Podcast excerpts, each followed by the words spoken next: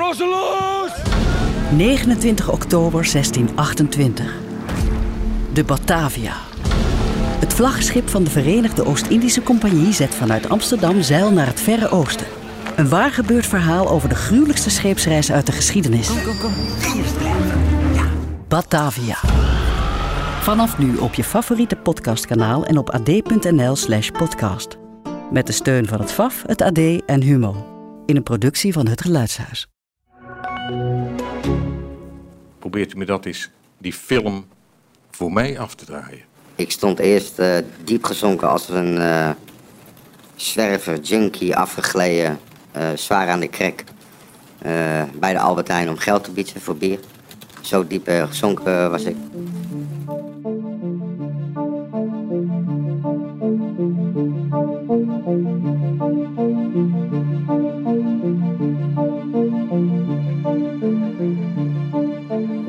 Het is vandaag 12 oktober 2023.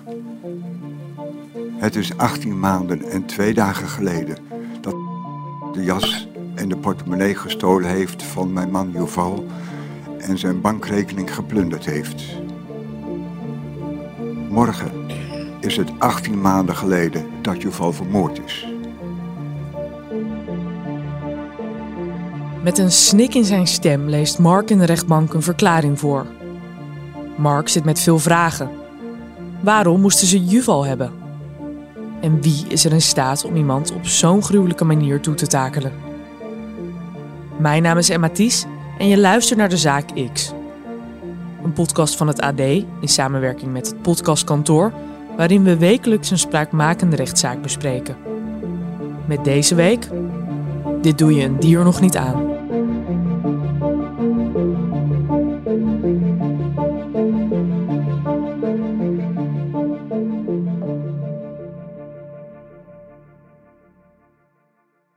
Deze zaak speelt zich af in de Utrechtse wijk Lunetten.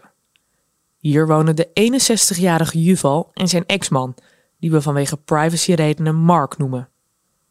Yuval is geboren in Israël, maar is vanwege zijn geaardheid naar Nederland geëmigreerd, waar hij in 2001 Mark leert kennen. De mannen vallen als een blok voor elkaar. Na prachtige jaren zijn Mark en Yuval uiteindelijk formeel gescheiden, maar ze hebben nog steeds dagelijks contact. Mark is zelfs Yuvals mantelzorger. Yuval heeft namelijk een leverziekte die ervoor zorgt dat hij niet meer goed mobiel is. Hij moet daarom op zoek naar een gelijkvloerse woning, en deze weten ze een paar straten bij Mark vandaan te vinden. Precies zoals ze wilden, vlak bij elkaar. Op een avond in april wil Mark, zoals wel vaker, even weten hoe het met Yuval gaat. Hij stuurt hem een appje. Yuval reageert altijd snel, maar deze keer opvallend genoeg niet.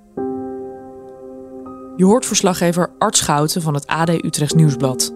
Hij krijgt geen contact, dus besluit hij naar het appartement of de flat van Yuval te gaan. En daar verwacht hij veel, maar niet wat hij aantreft, want hij ziet al bloedsporen in de gang. Dan loopt hij door naar de slaapkamer en dan ziet hij zijn ex Yuval vastgebonden aan een bedspijl liggen op de grond. Tape om zijn voeten, touw om zijn voeten, touw om zijn handen. Een trui over zijn hoofd getrokken en die is ook nog strak getrokken met een riem en een ander bindmiddel. Mijn hele wereld stortte ineen toen ik Yuval vond op die woensdagavond 13 april 2022. Mijn schatje lag daar dood. Ik was in shock. Wat ik zag, dat doe je een dier nog niet aan.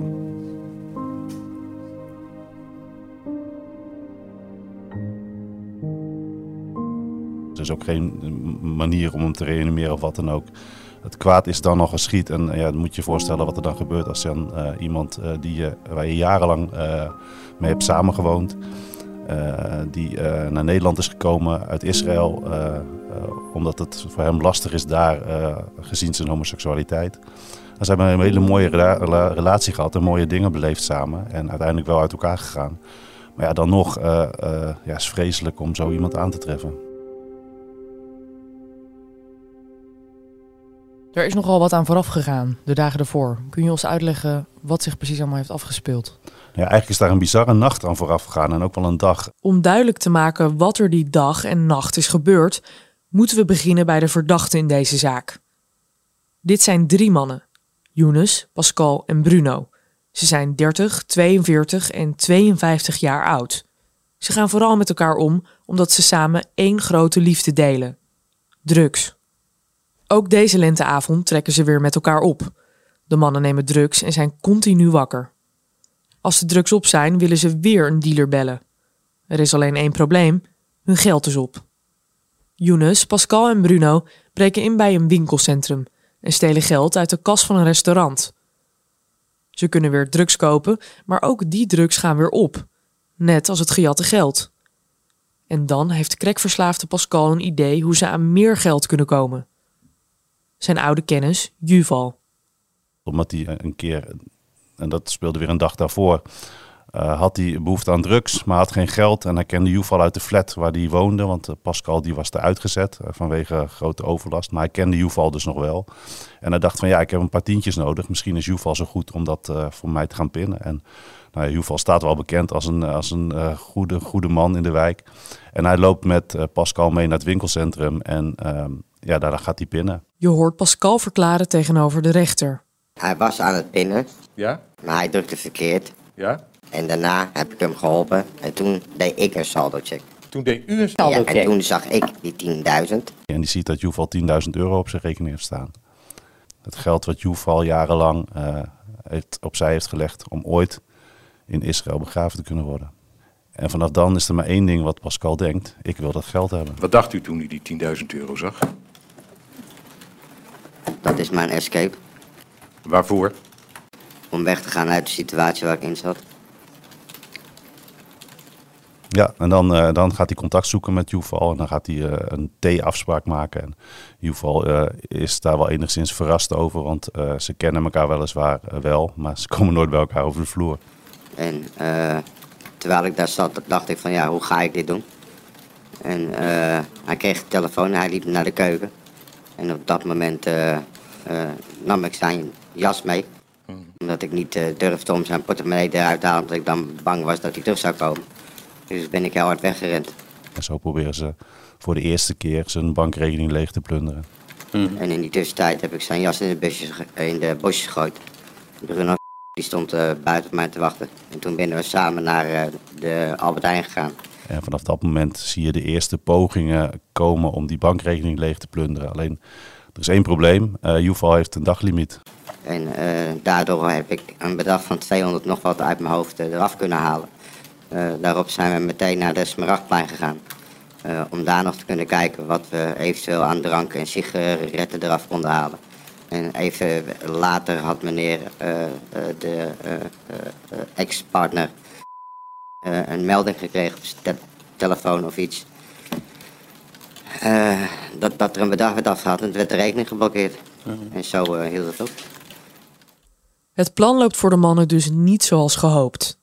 De pas is geblokkeerd en Yuvals geld staat grotendeels nog op zijn rekening. Younes, Pascal en Bruno gokken dat Yuval wel weer een nieuwe pinpas zal aanvragen. En zo'n pinpas komt altijd via de post. Pascal weet waar Yuvals brievenbus zit, omdat hij ook in hetzelfde gebouw heeft gewoond. Om de nieuwe pas te bemachtigen, breken ze de brievenbus open.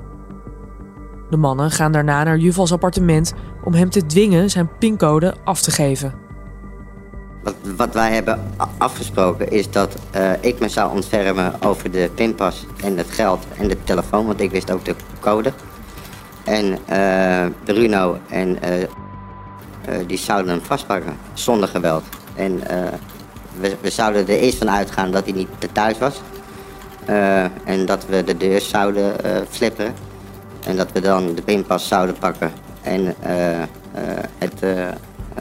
de creditcards en dan weg. Alleen als hij wel zou thuis zijn, dat hun hem dan zouden vastpakken zonder geweld. En dat ik me dan zou ontfermen, wat niet goed is. Dat wil ik er nogmaals bij zeggen. En dan zouden we weggaan. Alleen het scenario, dat liep zwaar uit de hand.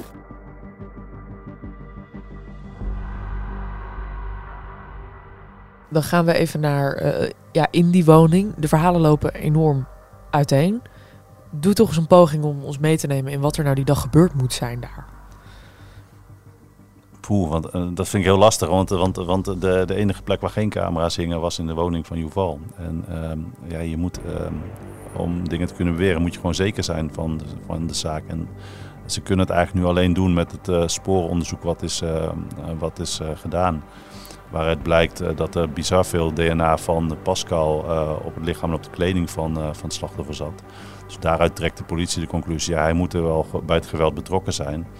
En er zat DNA van Younes op een touw dat gebruikt was. En er zat was een voetafdruk op een bord wat in de woning zat. Maar wie wat gedaan heeft, ja, dat is lastig te achterhalen. En als je puur op de verhalen van de verdachte afgaat, dan wijst het naar elkaar. En dan is het Pascal die zegt van ja, ik was zo verstijfd en versteend dat ik niet anders kon dan spullen aangeven. En de anderen waren degene die helemaal losgingen en door het lint gingen. En Yuval zo mishandelde dat hij uiteindelijk aan zijn verwonding is bezweken. Terwijl de andere twee zeggen nee, wij waren het niet en wij zijn helemaal niet in die flat geweest. Pascal is degene die jullie moeten hebben.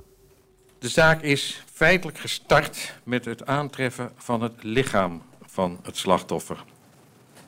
En dat is gebeurd door zijn ex-partner van meneer. Toen is hij naar de woning toegegaan, want Yuval die nam niet op. En hij besloot om 's avonds, 13 april om 9 uur, bij benadering naar de woning toe te gaan. Hij is naar de slaapkamer gelopen op enig moment. Hij heeft gezien dat de slachtoffer Yuval naast het bed lag op zijn rechterzij. En hij heeft gezien hoe hij erbij lag met de benen opgetrokken. Die waren vastgebonden met touw en tape. Ook de handen waren vastgebonden aan de bedspijl met touw en tape. Er was ook een trui over het hoofd met een soort van riem eromheen. En dat heeft hij zo gelaten. De politie komt ter plaatse. Er vindt een gerechtelijke sectie plaats. De radioloog die geeft aan dat er een zwelling is op de rechterwang, rechteroog. Zwelling rechts op het achterhoofd. Weke delen, zwelling boven sleutelbeen aan rechterzijde. Vocht tussen spierhoog op de rug rechts. Op de borst doorlopend. Ik wil Yuval bedanken voor zijn liefde en de mooie tijd die wij samen hadden. Ik huil nog steeds om Yuval. Ik mis Yuval. Elk moment van de dag en de nacht. Elke seconde mis ik zijn lach. Zijn verbeelding. Zijn fantasie. Zijn verhalen, zijn stem, zijn geur. Ernstige bloedverlies op basis waarvan het overlijden kan worden verklaard.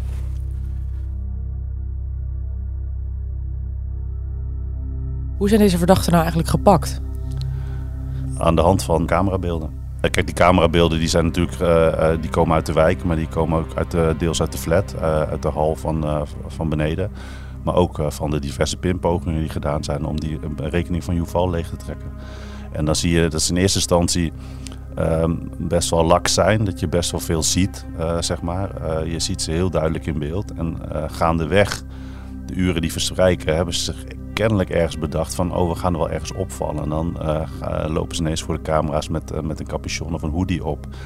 En dan zie je ook dat ze bijvoorbeeld de flat van Yuval binnen proberen te komen, maar niet met hun vingertoppen de deurbellen indrukken met hun knokkels, zodat je nooit vingerafdrukken kunt vinden die naar hen verwijzen.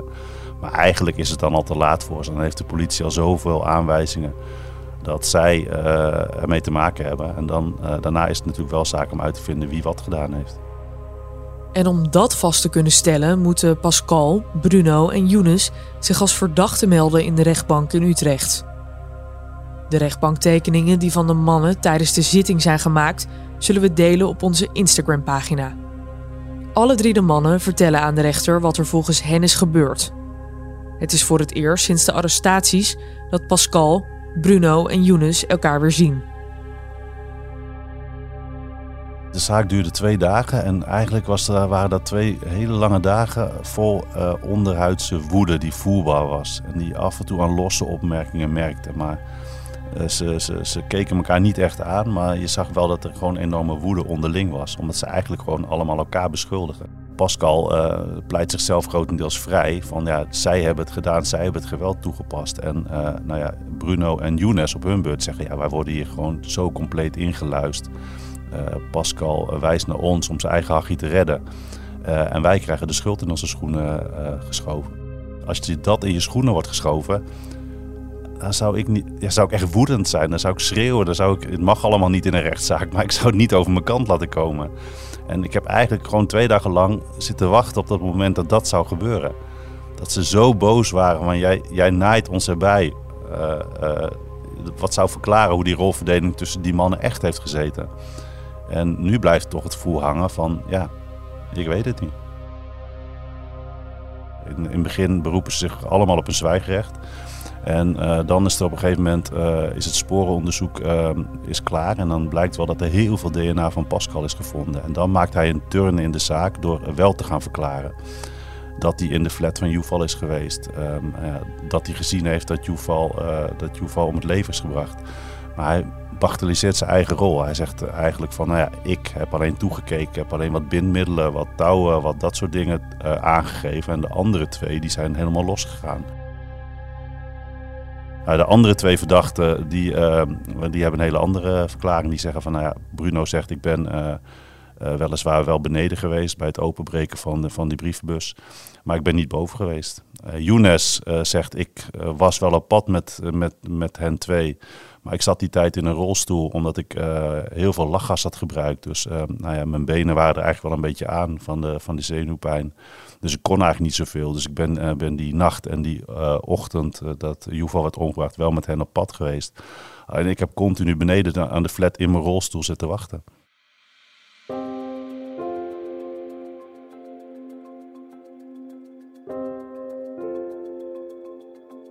Pascal is een 50er. Ja, net als de andere 2 verdachten trouwens. Echt een enorm dik strafblad. Echt pagina's. Ook veel wel oplichtings- en oplichtingszaken en dat soort dingen. Hij omschreef zichzelf als een jongen met een hele moeilijke jeugd. Ook met een vader in de criminaliteit. Ja...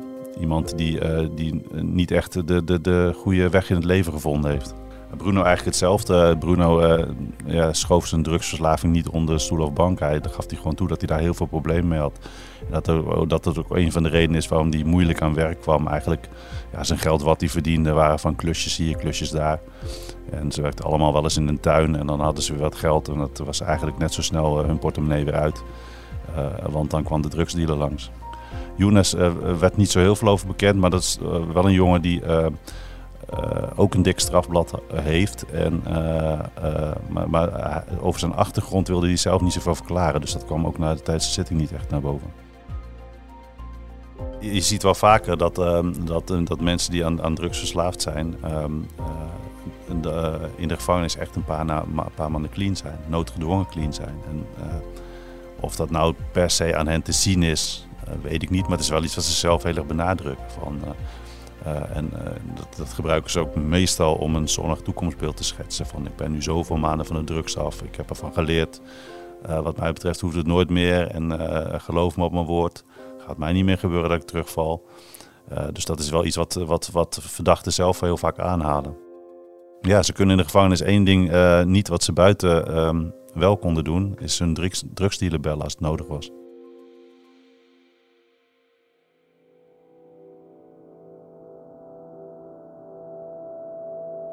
Yuval had lang gespaard om in Israël te kunnen worden begraven. Omdat de 10.000 euro nooit van zijn rekening is gehaald, konden zijn nabestaanden die wens laten uitkomen. En tijdens de rechtszitting werden ook beelden getoond van de uitvaart in Israël. En dat wilde de ex van Yuval wilde dat heel graag. En de rechtbank heeft er wel een tijdje over nagedacht van of moeten we dat nou toestaan, want dat is niet heel gebruikelijk dat dat gebeurt. En je ziet ook niet zo heel veel op de beelden, behalve dat het heel druk is en dat er heel veel mensen zijn. En ja, dat was precies de boodschap die de ex van Yuval mee wilde geven. Van, al deze mensen hebben zo'n gigantische klap gehad door de dood van Yuval. En hij wordt overal gemist. We hebben de eerste kerst zonder moeten vieren. We hebben verjaardagen zonder moeten vieren. En dan komt het eigenlijk tot een rechtszitting. Maar dan wordt er vaak gezegd van... ja, dan kunnen mensen dat een plekje gaan geven daarnaast het eenmaal achter de rug is. Maar hier werd wel duidelijk de boodschap aangegeven van... ja, dat gaat gewoon niet gebeuren, want we kunnen dit geen plek geven. Dit is zo hard binnengekomen, dit is zo zwaar voor iedereen. Ja, dan wordt er vaak een cliché gebruikt, maar dat is wel hartstikke waar... dat ze als nabestaande levenslang hebben.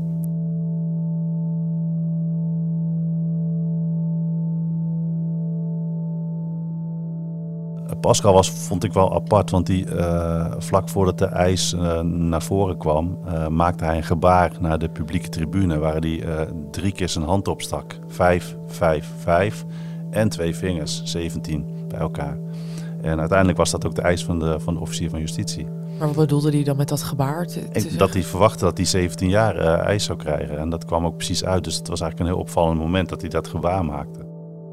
Pascal krijgt de hoogste strafeis, omdat het OM ervan uitgaat dat hij het grootste aandeel heeft gehad. Daarnaast eist het OM 15 jaar celstraf tegen Younes en ook 15 jaar tegen Bruno voor gekwalificeerde doodslag. Dat houdt in dat ze volgens het OM nooit het plan hebben gehad om Yuval om het leven te brengen, maar wel dermate veel geweld hebben gebruikt dat ze het risico hebben aanvaard dat iemand zou kunnen overlijden. Je zag bij de anderen dat vooral Younes echt heel erg schrok van zijn eis van 15 jaar. Die had, omdat je in het beklagerbankje zit, kun je natuurlijk wel weten dat je een straf krijgt. Maar ja, hij is zo overtuigd van zijn eigen onschuld dat hij het zich gewoon niet voor kon stellen dat omdat iemand anders hem de dood van Yuval in zijn schoenen zou schuiven, dat hij daar 15 jaar voor weggezet zou kunnen worden.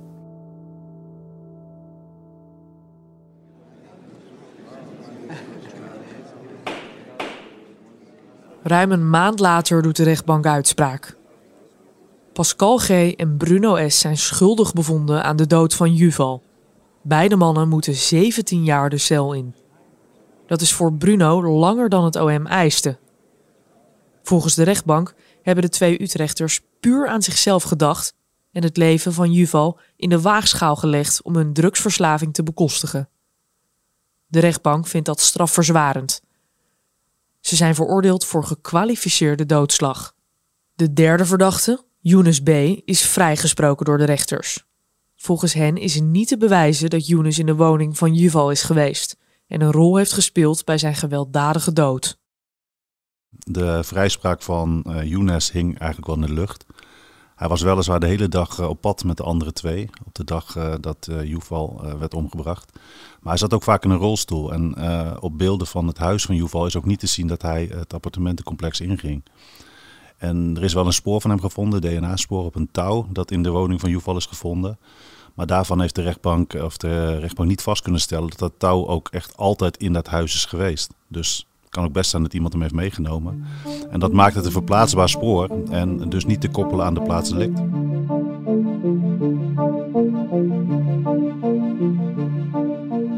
De Zaak X is een wekelijkse podcast van het AD. En deze aflevering werd gepresenteerd door mij, Emma Thies. Aan deze podcast hebben meegewerkt David Achter de Molen van het podcastkantoor, Sanne Beijer, Thomas Brouwer en Joost de Kleuver. Als je meer details wil lezen over deze zaak, kijk dan op ad.nl/dezaakx. Beelden van deze zaak worden gedeeld op de Instagram-pagina van de Zaak X. Vond je dit een goede podcast? Laat dan vooral even een review achter, zodat we beter vindbaar worden voor nieuwe luisteraars. En wil je ook de volgende aflevering niet missen? Abonneer je dan op dit kanaal.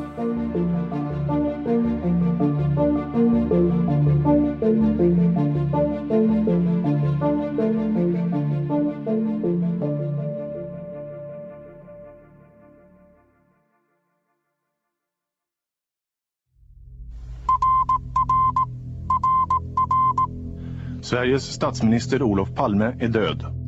Zweden rouwt na de moord op premier Olof Palme. In 1986 wordt de Zweedse president Olof Palme vermoord. En vanaf dat moment is de politie van Stockholm met niets anders meer bezig dan het zoeken van de dader. De aanslag werd gepleegd op de hoek van de Tunnelstraat en de Sveaweg. Maar kort daarna wordt er nog een moord gepleegd. Eentje die door deze massale klopjacht veel minder aandacht krijgt.